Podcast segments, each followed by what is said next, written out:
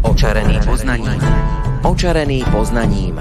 Podcast Stredoslovenského múzea.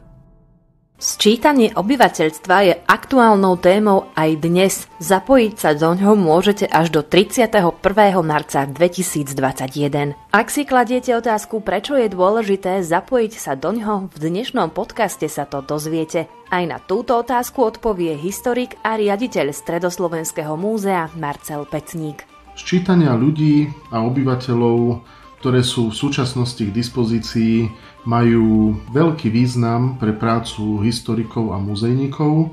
Údaje, ktoré v nich zistujeme, používame na tvorbu článkov, publikácií, ale samozrejme aj na popularizáciu histórie, čo je pomerne dôležitá súčasť našej práce.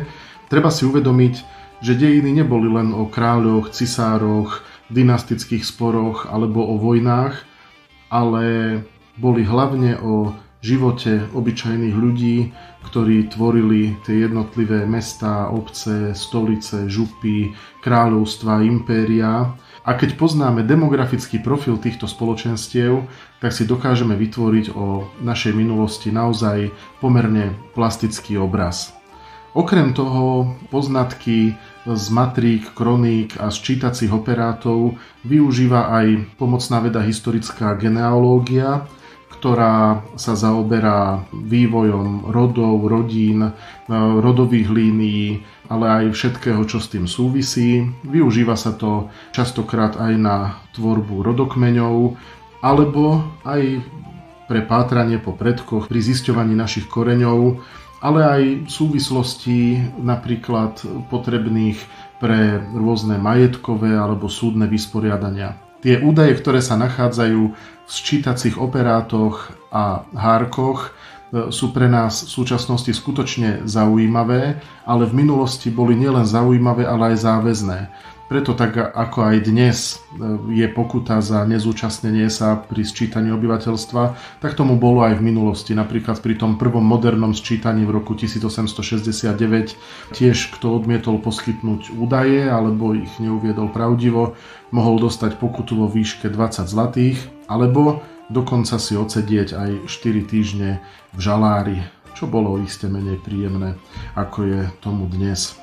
Z histórie, ktorú poznáme zo sčítacích operátov z takých väčších a známejších obcí bansko okresu, by sme mohli uviezť napríklad obec Poniky, ktorá v roku 1788 mala sčítaných 1132 obyvateľov, ktorí žili v 215 rodinách a spolu v 133 domoch a vtedy patrila medzi najväčšie obce z Volenskej stolice pri prepočte tak na jeden dom pripadalo približne 8,5 človeka, taký je štatistický údaj, a teda v jednom dome pravdepodobne mohli žiť dve rodiny alebo jedna veľká rodina. Vtedy nebolo neobvyklé mať tých detí o dosť viac ako v súčasnosti.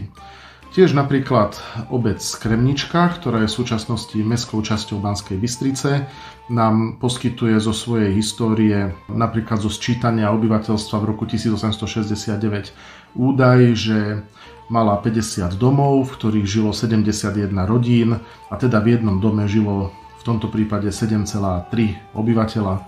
Zaujímavé je, že v tom období mnohí mladí muži slúžili na vojenskej službe v Dalmácii a v Krakove, Muži, ktorí sa priženili za kremničianskými ženami, prišli samozrejme prirodzene z nedalekých Rachitoviec, Badína, Pršian, Zvolena, ale máme aj prípady z Oravy, Slieska, Turca, Pešti, Debrecína alebo z nemeckej Lubče. Vďaka sčítaniu v roku 1869, ktoré už bolo moderné a podrobné, vieme, že najviac obyvateľov sa venovalo polnohospodárstvu, ale v obci bol napríklad aj mlinársky majster s jedným tovarišom a jedným učňom, čižmársky majster, kováčsky majster, dvaja šlosiari, čiže zámočníci, obecný pastier, kočiš, kráľovský cestár, panský správca, remeselník, tovariš, komorník, debnár, ale aj traja bedári.